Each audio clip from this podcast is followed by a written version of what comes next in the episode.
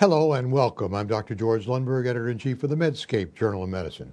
We were recently in Canada taping several webcast video editorials, and we ran into Dr. Ursula Snyder, longtime editor of Women's Health in both Medscape and the Medscape Journal. And Dr. Snyder wrote and taped three consecutive webcast video editorials on the subject of doctor patient communication.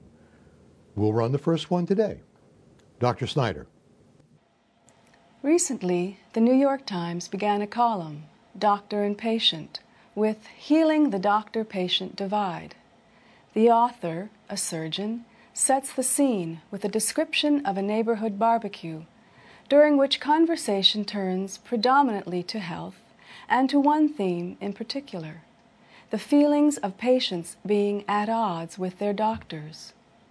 The author suggested the problem is the loss of an ability to converse thoughtfully with one another. As a beginning remedy, a weblog, Doctors and Patients Start Talking, accompanies the column. In six days, 439 comments were posted on the blog.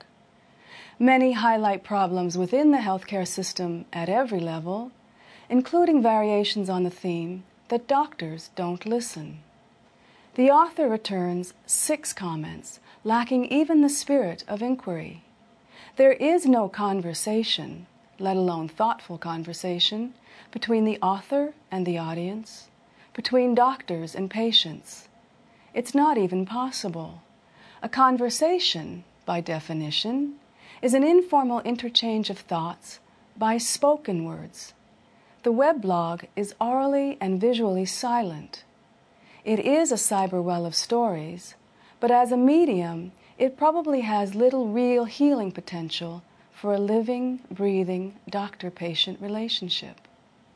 Indeed, it underscores the divide the author so wishes to heal by removing the intimacy of physical presence between one doctor and one patient. In a thoughtful conversation, it's expected someone will listen to what you are saying, how you have uttered it, the tone of voice, the words used, words perhaps avoided, your body language. But the expectation is reciprocal. One must seriously hear the other in response. A conversation with healing potential may be awkward, incomplete, surprising, brief. It may even occur during a six minute consultation between a doctor and a patient. For the doctor, however, it requires the utmost presence and attention and a certain kind of vulnerability. That's my opinion. I'm Dr. Ursula Snyder, former editor, Medscape Women's Health.